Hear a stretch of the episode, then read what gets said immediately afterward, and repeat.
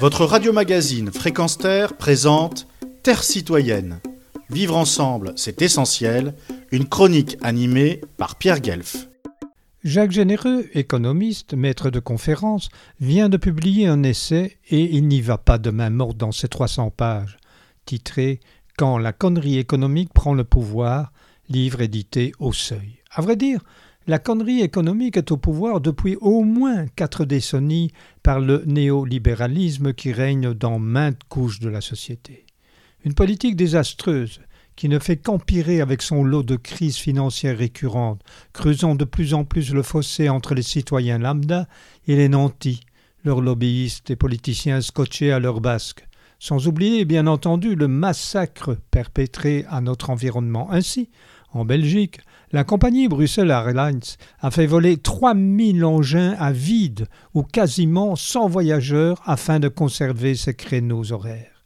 En 2020, il avait été question d'une nouvelle société dès que le premier confinement serait terminé.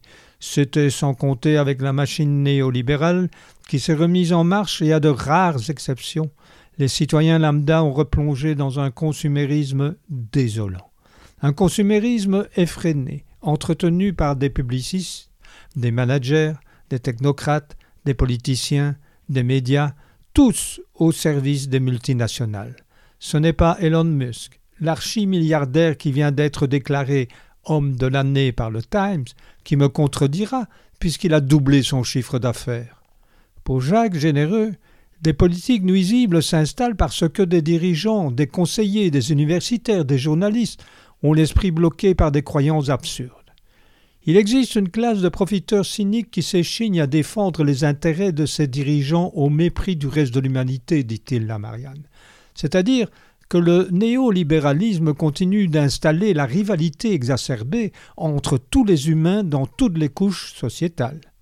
Cela se traduit par une obsession de la compétitivité au service de la consommation. Et hélas, les citoyens lambda semblent à nouveau s'y complaire, ne fût-ce que pour aller passer un week-end à Ibiza ou s'acheter le tout dernier smartphone et de la sorte applaudir à l'instauration de la 5G. Retrouvez et podcastez cette chronique sur notre site fréquence